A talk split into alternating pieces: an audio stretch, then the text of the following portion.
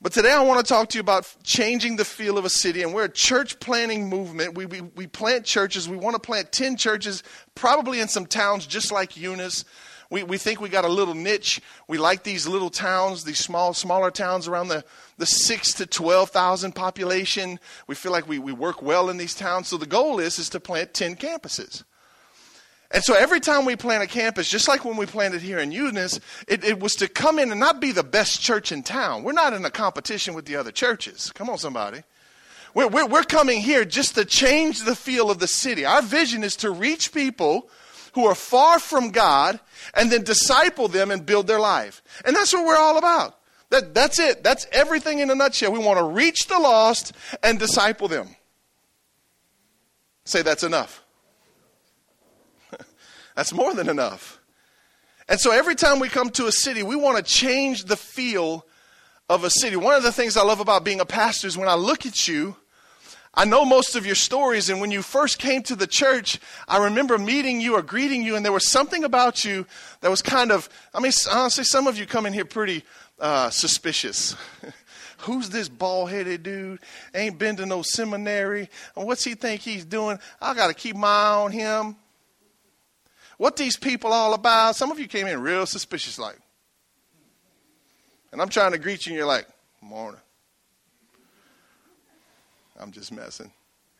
But some of you came in here and, and listen to me, you don't even look the same anymore. You look better. I didn't want you to go the wrong way with that. You're like, oh God, I went to the church and I got ugly. No, I, you didn't do that. You, you came to this church and then you got, you got better. You got prettier. You got more handsome. You know what happened is, is you got life inside of you. That's what really happened. We don't teach makeup classes and hair classes. Hello? We, we teach you how to have a relationship with Jesus, right? Which makes you change on the inside. All of a sudden you become alive on the inside and then that flourishes out into the outside. Right? We don't. You don't come to this church and say, "Well, you gotta, you gotta grow your hair long. You can't wear, you can't wear no pantses, and, and you gotta have a long skirt and, and long sleeve shirts, and, and you can't do this and you can't." We don't. We don't do that. Why? Because Jesus never told us to do that. What did he say? Love the people. Introduce them to me. Teach them how to walk with me. I'll take care of the other things. To which I go, Whew, you can you can have it, Lord. I'm done. I don't have to fix nobody. Come on, somebody. I just tell you about Jesus. He gonna fix you. Because I couldn't fix you anyway. I just get you more jacked up. But that's what happens, and we want to change the feel of this city. And I believe we've already done that. I believe we've done that to some degree. We're, we're starting to change the feel of this city. And I'm going to show you in Scripture how God used one man to change the feel of a city. And so today I want to show you this in chapter Acts chapter 8, starting in verse 4. If you got your Bibles, turn to Acts chapter 8. I really, I really want to challenge you to start bringing a paper Bible with you. I think those iPhone Bibles and Samsung Bibles are cool, but I don't know. I'm just an old school guy. I kind of like paper, right? I mean, it's kind of like it's personal. Say paper's personal. It's just personal. I mean, this is like mine. I got my own sweat on here. I got my. Don't borrow my Bible. I got some stuff on my Bible. I'm serious. Some tears are in here. Some sweats in here. Come on, somebody. You're like, I ain't shaking your hand after church neither, Pastor. You've been touching that old crusty Bible. But Acts chapter 8, watch, watch what happens here. We've been talking about how the church got started, how it began to grow right away. It began to grow. Uh, the first service, it went from 120 to 3,120. And it just grew, and then a little while later, it jumped by another 5,000. And, and God just did some incredible things, and His church has been growing all in Jerusalem, by the way. That was all happening in Jerusalem. And now all of a sudden, they're coming under some persecution. They're running into trouble. They're getting some resistance from the religious folks. How many of you know there's some religious folks in Eunice?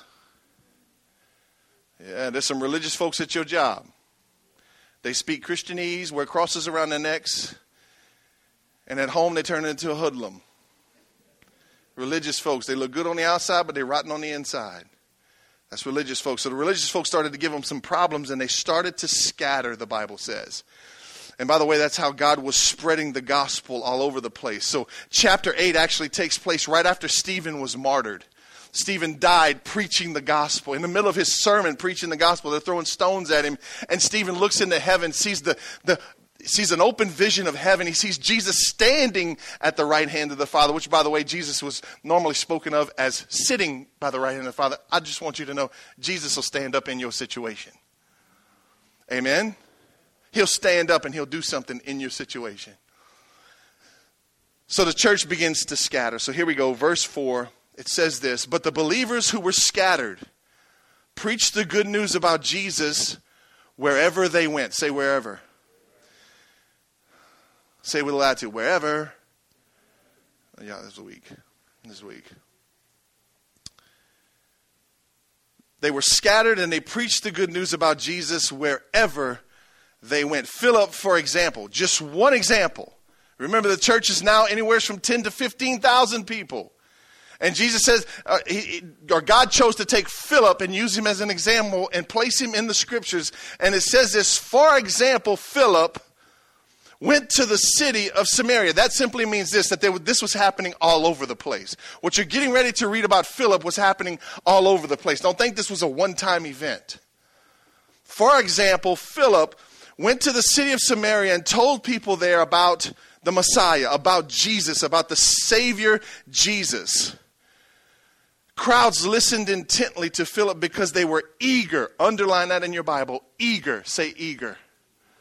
What were they eager for? They were eager to hear his message and eager to see the miraculous signs that he did. So Philip goes to Samaria, one of the places Jesus said the gospel would go. And the people were eager to hear his message and see the miraculous signs he did. Many evil spirits were cast out, screaming as they left their victims, and many who were paralyzed or lame were healed. So there was great joy. Key verse there was great joy in that city. I got a little sinus thing going on this morning, so excuse me. So the key verse is so there was great joy in that city of Samaria. I read that and I went, stop. How do you change the feel of a city? That's where this message came out of. It came out of a quiet time. I've read that a hundred times.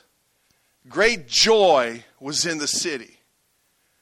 Why did God put that scripture in the Bible? Why did He want me to read it? And why is He wanting me to preach it now? Hmm great joy in that city. Philip, a follower of Jesus, filled and empowered by the Holy Spirit, was under persecution, say he had trouble. And trouble was after him, and he goes into Samaria and he's preaching wherever he's at. And he goes in there with the message of Jesus. He didn't go in there to tell them they were a bunch of cigarette sucking sinners. He didn't go in there to tell them everything they were doing wrong. Because people aren't eager to hear what they do wrong. Come on. Nobody ever comes to me, Pastor, would you just tell me what's wrong in my life? I've never had that counseling session. My wife's never come to me and says, Baby, tell me my failures as a wife. Nobody's eager to hear what they're doing wrong, right? Religious folk will tell you what you're doing wrong. But followers of Jesus will just simply tell you about the saving grace of Jesus. And they'll give you an invitation to come and follow him. That was their message. They weren't going into a city to beat the people down. They went into a city to lift the people up. Because that's what Jesus does. When you met Jesus, he didn't beat you down, he lifted you up. Amen? Jesus never said, Go to this city and tell them how bad their sin is. He said, Go to the city and tell them uh, how great I am. And I'll tell them about their sin. Holla. he went to the city with a message of Jesus and they were eager to hear it. Wow. Unfortunately, as a church, as a church that follows Jesus and believes in the things that we believe in, it's difficult sometimes because to reach a city like this because you're breaking through a bunch of religious hurt and pain in this city. There's been a lot of church folks around here done some wacky stuff. I mean, let, let, me, let me just say, they had some jacked up preachers in Eunice. I'm just, I'm telling you from, from stories I've heard. Some people done some wacky stuff. And I'm going, man, that's an embarrassment to the kingdom. What the heck are you doing? People are church hurt in Eunice. So when you come with a message of, hey, let me tell you about Jesus, they kind of go, hold up second. You're going to come in here with a message about Jesus, but I know about you people. You're going to stab me in the back. Oh, no, I ain't doing this again. You see it? Philip went to Samaria with just one message. Let me tell you about the Messiah. Let me tell you about the one that I've spent some time with. Let me tell you about the one that'll save your soul. By the way, without him, you're lost. Can I tell you that? That's truth. You're lost without Jesus. He died on a cross to save you, to take away your sin. He loves you. In fact, He died for you. And they were eager to hear His message. I go, wow, Samaria changed. Samaria changed. Samaria at this time was roughly 900 people uh, on their census. There was about 900 people in Samaria in this day. So one man, Philip, by the way, Eunice is somewhere around 11,000 people. Okay, so Samaria was 900. We said, well, yeah, Pastor, that'd be easier with 900 people. Okay, well, then go to Mamou and take the city if you all land a bag of chips. About 900 people, Philip goes into the city, preaches a message believes God to do miracles. There was nothing different from Philip than you. There's no difference between Philip and you if you're a follower of Jesus and you're empowered by the Holy Spirit. There's nothing different. He had no more uh, he had no more Holy Spirit than you have. Come on somebody. He was no more righteous than you are. Right?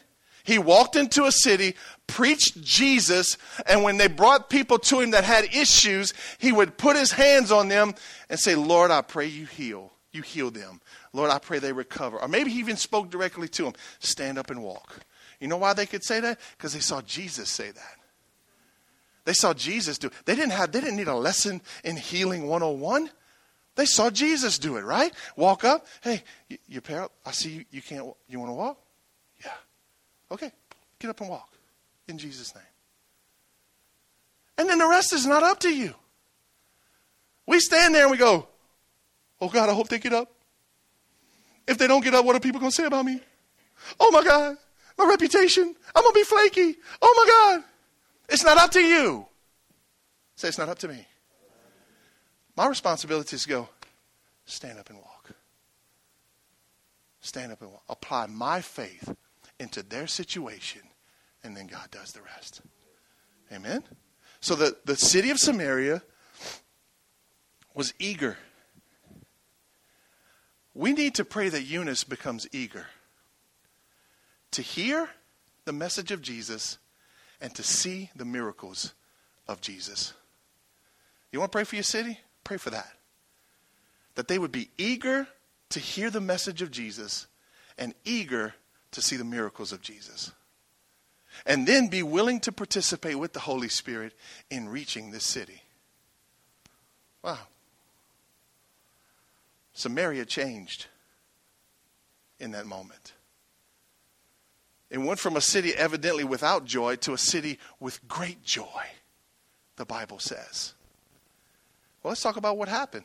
What did, what did Samaria receive that made it change? What was the biggest difference about Samaria? I mean, what changed Samaria? Well, number one, salvation changed Samaria. You know what Eunice needs? You know what Basile needs and Elton needs and Mamou needs and Lawtell needs and, and Mowata needs? Come on, so people in Mowata still need to be saved. I know there's five of them over there, but one of them, You know what these people need? They need to hear the message of Jesus so that they can receive salvation. The first step to change a city is to preach Jesus and invite people to follow Jesus, and then they get saved. Say it all starts with salvation. It all starts with salvation. We don't go in with a, you need to clean yourself up because Jesus is coming kind of message. We need to, you know what? Jesus is here. How about you start following him? That kind of message. Samaria received salvation. The second thing Samaria received was deliverance or freedom. The Bible says that evil spirits were cast out. In fact, they didn't, the, the evil spirit didn't like it because it screamed the whole way out.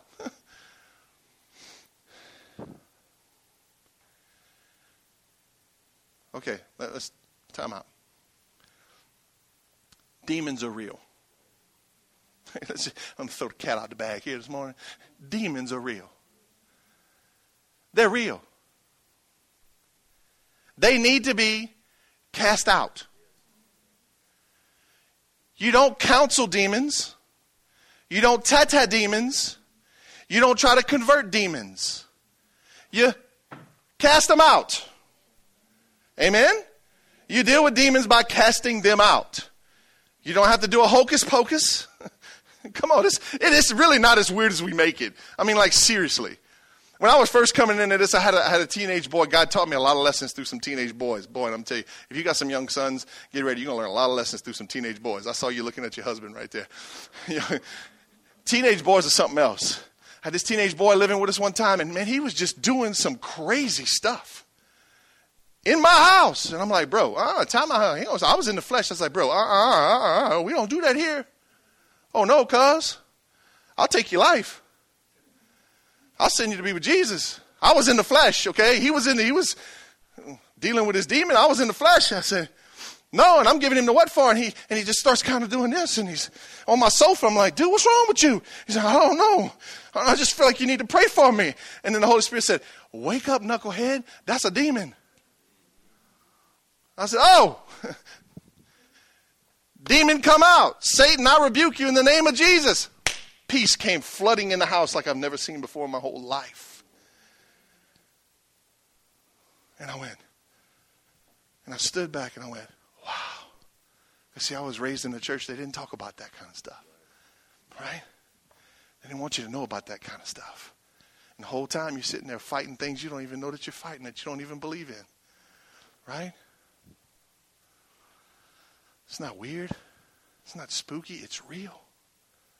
Amen. I'm not trying to scare you. I'm just trying to make you aware that we're in a battle, y'all.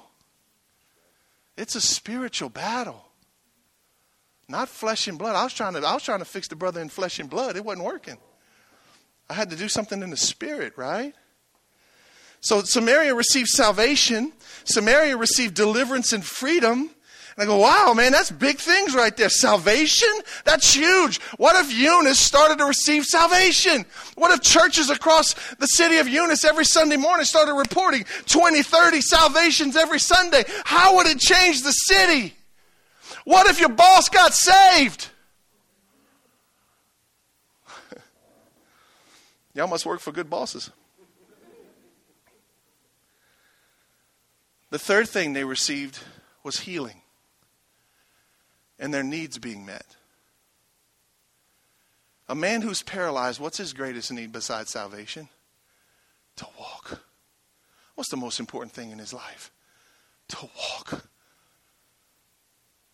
A single mom who's struggling to make ends meet, what is her greatest need? Is it another man? No. It's to be cared for and taken care of and supported, right? That's her need. The church's responsibility is to meet the need that the people have. If someone's sick, what do they need? To recover. What do you give them? Recover in the name of Jesus. Amen? I shared this story about a year or so ago. I was at Walmart in Crowley and I'm, I'm, in the I'm in the garden center. I thought I was going to, you know, you know, you go to garden center every now and then thinking you're going to catch you a little shortcut, and sometimes you get caught. Come on, you ever you ever try to do that? You try to go to the garden center like, oh yeah, man, I'm gonna get here quick, and boom, it's oh man. I was in one of those lines, and some poor lady up there with a check, a paper check, like she had to fill it out. She wouldn't let them zip it through the machine. She had to fill it out, and she's. I'm back there. I'm dying. I'm going, oh God. Lord, please, please pray for me. Please help me, Lord. So the lady who's, ta- who's, who's checking everybody out, and she's, she's, she's, she's talking to some of them as they go through, and she says, yeah, I'm going to, to get some tests run tomorrow to see if my cancer came back. And I went, what's her greatest need? To know that her cancer is still gone. Right? So when I finally, I was like, Lord, I pray she don't die before I get there. I mean, like, finally, I get to her and I go, and so she does everything. I swipe my card because, you know, people like me, we got to make sure we're efficient, right? Because so, I couldn't be spiritual until I was efficient. And so I swiped my card, did all my stuff, so nobody behind me was feeling like I was feeling. Pray for me. And so I did all that, and I said, and I walked around there, and I grabbed her hand and I said, hey, tomorrow's going to be okay. I pray that you get a good report. So lift your head up. God loves you. He's going to give you a good report. Some of the tears came down her eyes. And she said, Thank you, baby. I needed that. What did she need? She needed encouragement, right? She needed encouragement. She needed somebody to say, It's going to be all right. It's going to be all right. That's what Samaria received. They received salvation, they received deliverance or freedom, they, dis- they, they received healing, and their needs met. And you know what it did? It changed the feel of a city. Wow. What if, as followers of Jesus, we would start to preach the gospel to bring salvation to Eunice or the city that you live in? What if we would, anytime we come across something demonic, pray to cast it out? And then what if, as followers of Jesus, when we saw a need, we realized that I'm here to meet this need, and then I meet the need? Might be a good place to live. right? Might be a great place to live. Same thing works with your families, your extended family. You want to change your, you don't like, how many of you, you just kind of quickly, how many of you don't like your extended family? Just, you know, just, you have to be blunt. Uh, just, just you know, I got, I got some of them folks in my family. You know. I got a few of them loose screws in my family. What if you would bring salvation, deliverance, and needs being met? Could it change your family? You better believe it. Jesus can change anything. Amen? That was pretty weak. Jesus can change anything. Amen? So, how'd they do it? Let's go to verse 26 real quick. I'm going to speed up for just a second and get us to the end. How did they do it? It's important to know what they did. They changed the, the feel of a city. So, how'd they do that, Pastor? Let's talk about it real quick. Verse 26 to verse 40. I'm going to read this to you real quick because this is still Philip. So Philip did that. He changed the, the feel of Samaria.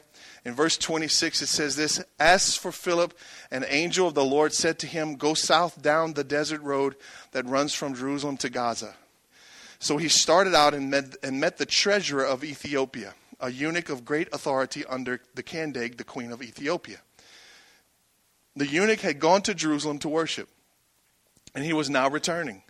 Seated in his carriage, he was reading aloud from the book of the prophet Isaiah. So an angel of the Lord said to Philip, Go down, go south down this road, and watch what's going to happen. Okay, my version. then, verse 29, the Holy Spirit said to Philip, Say the Holy Spirit said, to Philip, go over and walk along the side or walk along beside the carriage. How many of you have ever had the Holy Spirit tell you to do something and you just didn't quite understand it? And you were kind of like, what? Like what you said? You want me to do what? Huh? I mean, you ever like what? Like, like show up there with a twenty dollar bill in your hand and just stand there. What? That's not the Holy Spirit. That's what he did to Philip. He said, he said, go over and walk along beside the carriage. I mean, how awkward is that? Like, just catch up to this dude's carriage and just walk alongside of it.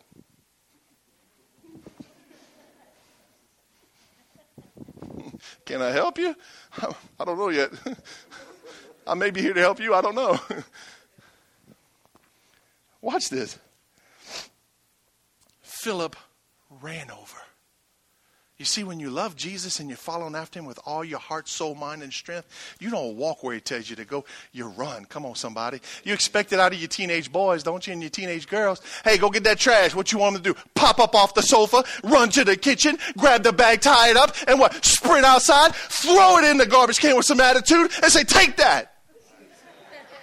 That's what you expect, right? It ain't happening. Right, Ethan? Brother almost lost his life the other day with some garbage. Right, Ethan? It was his mom, it wasn't me. She's not in here, so I can say that. Philip ran over and heard the man reading from the prophet Isaiah. Philip asked, Do you understand what you're reading? the man replied, How can I unless someone instructs me? And he urged Philip to come up into the carriage and sit with him. Watch this. If you'll just do what Jesus says to do, he'll take care of the invitation to do what you're there to do for, right? Go stand next to that car.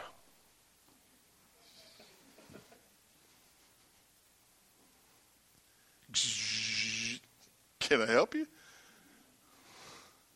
Come on, somebody. We want the whole picture before we'll be obedient, right? Well, I want to know. Well, okay, are they are they going to invite me in? I mean, are they nice people? Are they going to hurt me? Are they going to take me? You know, are they? We want the whole thing. The Holy Spirit says, just go, and you're going to experience me in the things that you don't understand.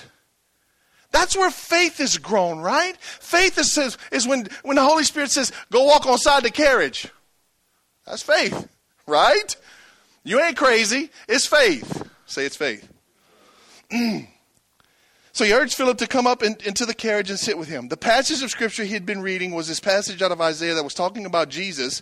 Verse 34, it says, The eunuch asked Philip, Tell me, was the prophet talking about himself or someone else? So, be, so beginning with this scripture in Isaiah, Philip told, the, told him the good news about who? About Jesus. Philip met him where he was. Where was he? In Isaiah. What did, what did Philip do? He met him in Isaiah and he brought him into Jesus. All we got to do is meet people where they are. Some of them don't know anything. Some of them know too much. Just meet them where they are. Right? And then take them where? Take them to Jesus. Verse 36 As they rode along, they came to some water, and the eunuch said, Look, there's some water. Why can't I be baptized? Which makes me go, okay, evidently, when Philip was taking him from Isaiah to Jesus, the brother got saved in the carriage that the Holy Spirit told him to walk on side of. Holla.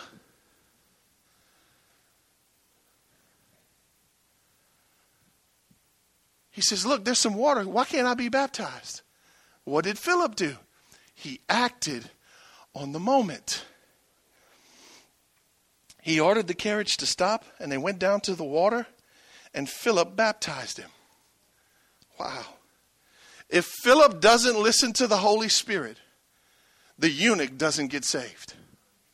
Now, the Bible doesn't tell us what happened in the rest of the eunuch's life, but I guarantee you, he went back to his, his, to Ethiopia with the gospel living on the inside of him, and he's now a witness who can be empowered by the Holy Spirit to spread the gospel from Samaria all the way to Ethiopia. It made it to Eunice.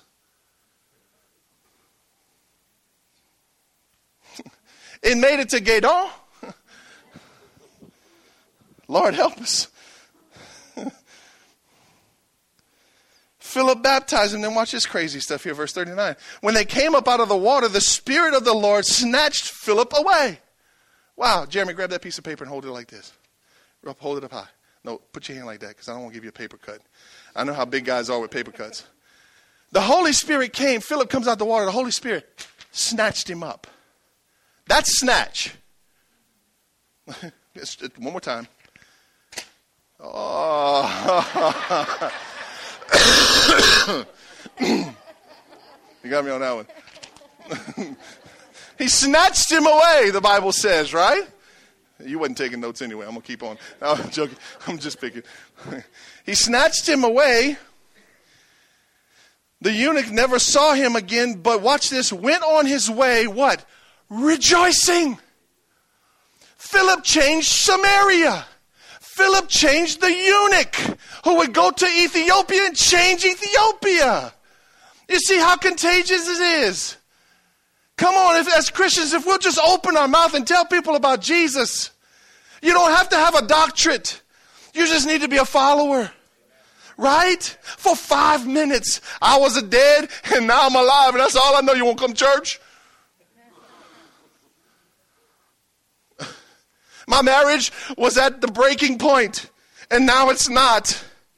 Won't come to church? Let me tell you who did that.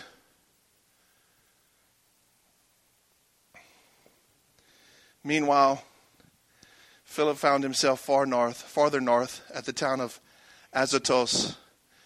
He preached the good news there and in every town along the way until he came to Caesarea. Wow. You think about one man, Philip. Look at me. You're one person, just like Philip's one person. Look at what he did with the gospel. And now think about what you can do with the gospel. We want to change a city. We want to change a state, eventually change the world and change and change change the nation. It's going to start with one person. It's when every one person in this room takes full responsibility and ownership to say, you know what? I'm going to follow Jesus and I'm going to tell everybody I come around about Jesus. And if they're sick, I'm going to pray for them.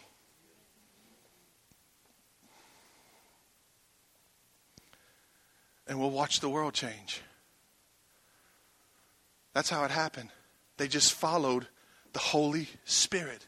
The Holy Spirit said, Go do this if you don't know what that's like and you don't recognize the voice of the Holy Spirit, let me encourage you real quick. Sometimes when I first started learning to recognize the voice of the Holy Spirit, I did a few things. I missed it. Say, I missed it. I missed it. I mean, you're going to miss it sometimes. Sometimes you're going to stand next to the carriage and you're going to walk with it, and it's just going to be weird.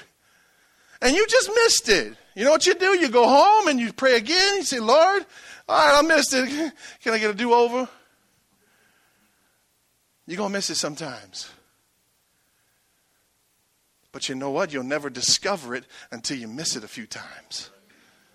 Amen? So step out in faith. It's not your reputation. You're going to heaven one day. Not everybody's going to heaven. All the people going to talk bad about you, they're not going to heaven unless they get saved.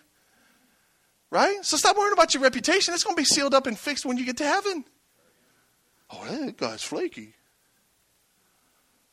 No, he just loves people like Jesus loves people, and he's willing to do whatever he thinks Jesus hears him tell him to do. Amen?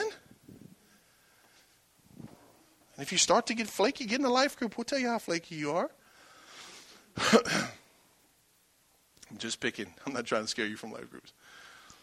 So let me give you the why real quick, and we're going to wrap this up. So, why?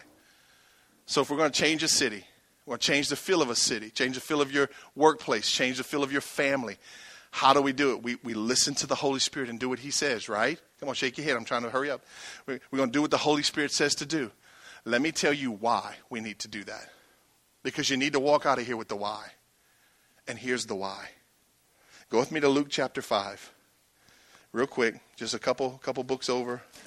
Luke chapter 5 starting in verse 27. I'm rejoicing for the day I hear pages turn. Luke chapter 5, verse 27. I'm just picking with you, I'm not trying to beat you down. Verse 27, watch this. Later, as Jesus left the town, he saw a tax collector named Levi sitting at his tax collector's booth. He saw an IRS agent sitting at the IRS agent seat. Jesus walks in and says, Follow me and be my disciple. Listen to the authority in his voice. Listen to the boldness in what he's saying. He walks up to a tax collector, one of the most ruthless, toothless people on the planet in those days, and he says to him, Come and follow me. Come and be my disciple. That's the invitation we give to other people. Come and follow Jesus. Come and be his disciple.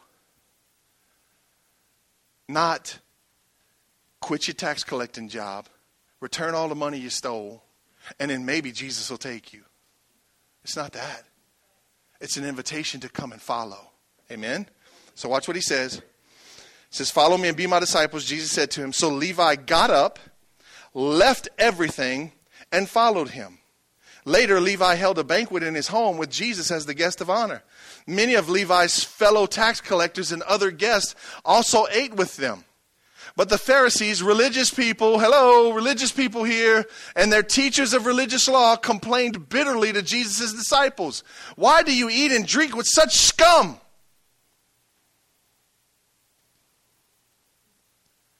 Religious people look at lost people as scum. You got to be good enough to be in this church. I wonder what God thinks about that. That misrepresentation of his heart. Because watch, here's his heart.